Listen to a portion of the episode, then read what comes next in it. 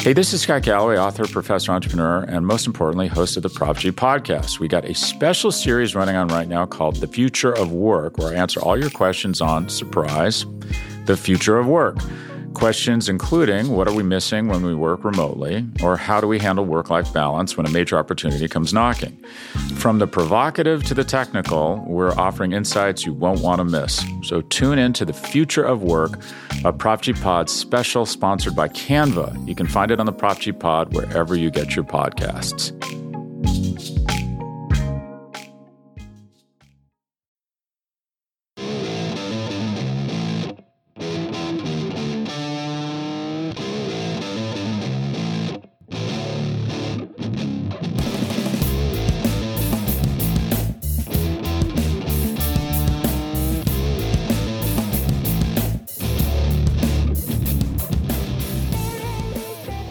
Welcome to the Daily Hammer, your daily news source when it comes to the Atlanta Braves as part of the Talking Chop Podcast Network. My name is Sean Coleman. Hope wherever you are and wherever you are listening, you are having a great start to your t- Tuesday. Of course, you can find all the great content from Talking Chop at talkingchop.com, and you can also find the great work of Talking Chop across all social media platforms at Talking Chop. Here's the latest from Atlanta. Obviously, the Braves are in the midst of a season defining stretch. Nine games in eight days. Without a doubt, in Philadelphia, though there were plenty of exciting moments, especially with good pitching performances from, from younger arms in the organization, as well as signs that the offense may be coming becoming more consistent and being productive, there was still Sunday's game where, despite a great effort from Touki Toussaint, the Braves could not capitalize and lost another low scoring, close game despite their starting pitching and bullpen being doing well enough to put the Braves in a position to win. And that has been the story for the Braves all season. This Jekyll and Hyde performance where one aspect of the team performs well, but the other does not. And at the end of the day, you see a team that hovers around 500 but never can get over the hump to really make the run it needs to to have a chance at being near the top of the NL East division by the trade deadline. Well, the same story applied today. A doubleheader against the Mets. The Braves came into today's game or into today's doubleheader five games behind the Mets in the NL East division race. And the thing about it was this was that with Kyle Muller and Bryce Wilson taking the mound, you actually had to feel confident that the Braves could at least get one victory today to be able to at least get off to a decent start in this series against the Mets. And that's exactly what they did in game one of this series. Kyle Muller faced off against Marcus Stroman, and Muller absolutely was on point. Five innings, only two walks, four hits allowed, and three strikeouts, he was able to work through the Mets' order and was able to keep this Uh, offense of the Mets, especially with a hot hitting Pete Alonso, he was able to keep them silent to give the Braves a chance to take the lead. And thankfully, that's exactly what the Braves did. An RBI double by Joc Pederson in the the top of the third inning, followed by an RBI RBI groundout by Orlando Arcia, gave the Braves a two to nothing lead. And then, of course, the bullpen, which has actually been performing much better as of late. Though a few runs have been given up, you have not seen the absolute implosions over the past week. The bullpen was able to come in and shut the door on the Mets, led by a very good performance from Will Smith to get the save, and the Braves were able to get a two to nothing victory over the New York Mets. Well, of course, Going into game two, the Braves had to like their momentum. Though Bryce Wilson certainly was not, you were not as confident in him being able to deliver at a high level as you were Kyle Muller. You had to be confident that with the way the bullpen was pitching, and the fact that the Braves hopefully would be able to find some offense to go off of, they would have a very good chance of winning game two. Well, Wilson did exactly that he was able to put the Braves in a position to win as he, while he did run into a bit of trouble through the first three innings, he was able to work around it. Unfortunately, in the fourth inning, he was not able to work out of trouble, and the Braves had to call on Jesse Chavez, who has been an absolute source of success for this Braves team since he became a part of the bullpen. Chavez was able to work out of a dire situation without allowing any runs, but unfortunately, Luke Jackson entered the game in the bottom of the fifth inning and gave up an RBI double to Jeff McNeil to give the Mets a one to nothing lead through five innings in game two. Well, the thing about it is, is that in the top of the sixth, the Braves actually had their chance. They had a great opportunity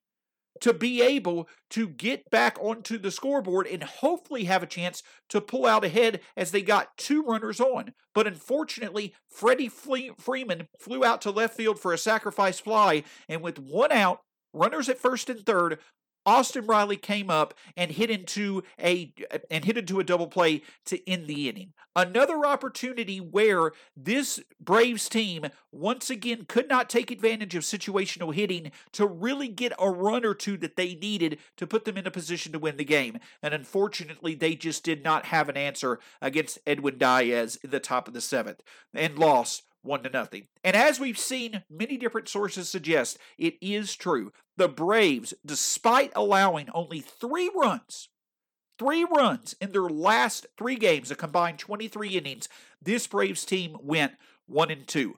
Once again, despite the fact that between the starting staff, bullpen, and offense, despite the fact that usually two of the three are at least producing at an average or above average level in a game, it's the other that just absolutely blunders, and it's not good enough for this for this Braves team to win. It it kind of is eye opening, but also expected that this team has not lost or won consecutive games in the second half of the season because of the fact that while they can play great like they did on Thursday and Saturday, they can back it right back up with horrible outings from either their pitching staff or their offense the very next day. And, be, and, and despite the fact that they that this Braves team really did well in the first game of the doubleheader and had some momentum going into the second game, it uh, unfortunately was squandered. And despite the fact that the pitching staff did well enough to put this Braves team in a position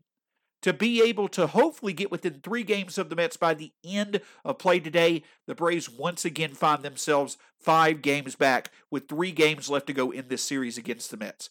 Obviously disappointing, but there is a bit of glimmer of hope. We'll discuss that in just a second. Hey, this is Scott Galloway, author, professor, entrepreneur, and most importantly, host of the Prop G podcast. We got a special series running on right now called The Future of Work, where I answer all your questions on surprise the future of work. Questions including what are we missing when we work remotely, or how do we handle work life balance when a major opportunity comes knocking? From the provocative to the technical, we're offering insights you won't want to miss. So tune in to the future of work, a Prop G Pod special sponsored by Canva. You can find it on the Prop G Pod wherever you get your podcasts.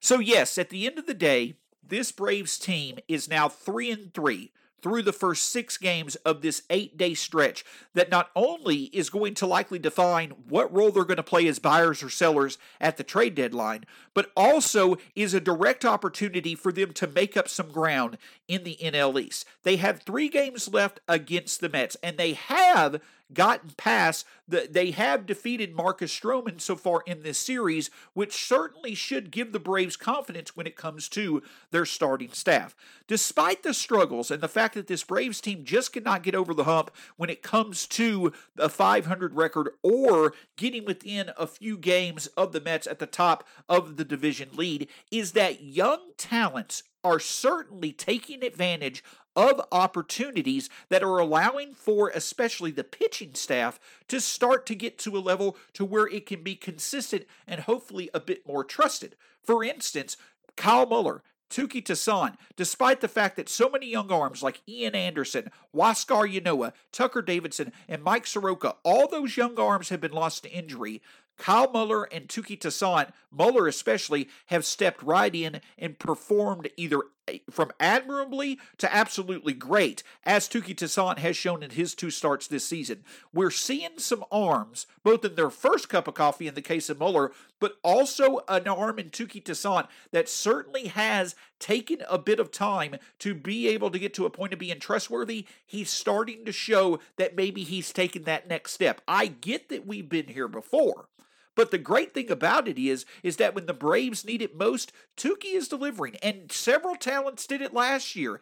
Ian Anderson, Kyle Wright, Bryce Wilson, they did it last year to help the Braves really be in a good position to wrap up the 2020 season and get into the playoffs to where they had a chance to make it to the World Series.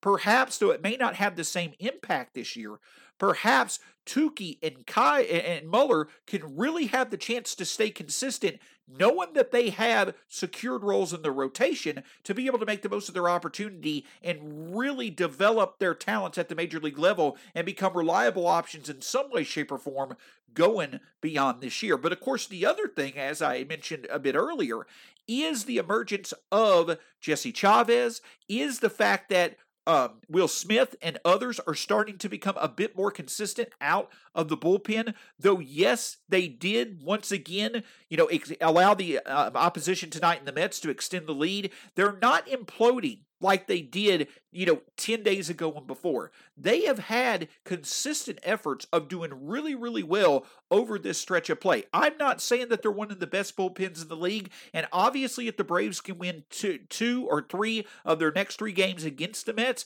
a bullpen addition probably still remains the biggest need for this Braves team. But I will say that the bullpen has certainly improved from where it was even 10 days ago. Now, whether or not that's sustainable is certainly something that needs to wait to be seen, but the Braves have to have a bit more confidence than they did even a few weeks ago in not only their starting staff, but also their bullpen.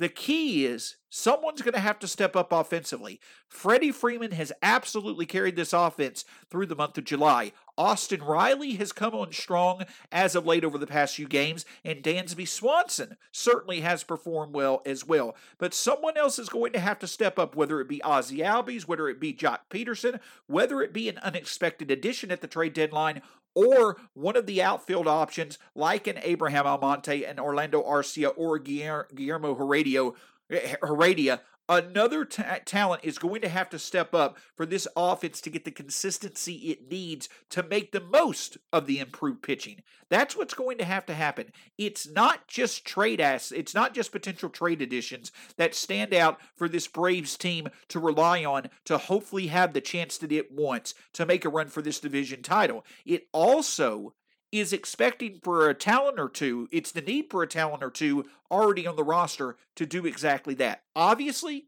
if it's not happened so far, it's hard to expect for it to happen at times, you know, in time. But perhaps a player like a Joc Pederson or someone else can step up in a consistent role and be able to deliver. While it may or may not happen, the simple truth is is that it has to happen for this Braves team to be able to have the chance that it wants in order to get a significant winning stretch going to get back in this NL East race. Otherwise, it seems like that this is a team that's just going to continue to hover around 800 and it may as well just go ahead and put its focus towards 2022. A disappointing day but obviously, a day, there's still time this week to make up for it. It'll be highly interesting to see when the Braves likely have the overall pitching matchups moving forward in this series in their favor. Can the offense step up and make the most of the chances that it'll have going forward the rest of this week? Can't thank you enough for joining us here on the Daily Hammer. My name is Sean Coleman. You can find me at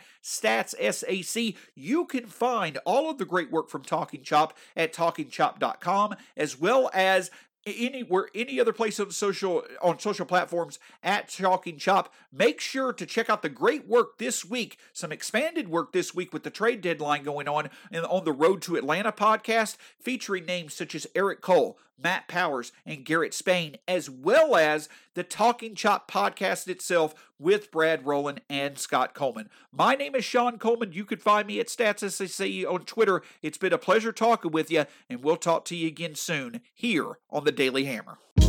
Hey, this is Scott Galloway, author, professor, entrepreneur, and most importantly, host of the Prop G podcast. We got a special series running on right now called The Future of Work, where I answer all your questions on surprise, the future of work. Questions including what are we missing when we work remotely, or how do we handle work life balance when a major opportunity comes knocking?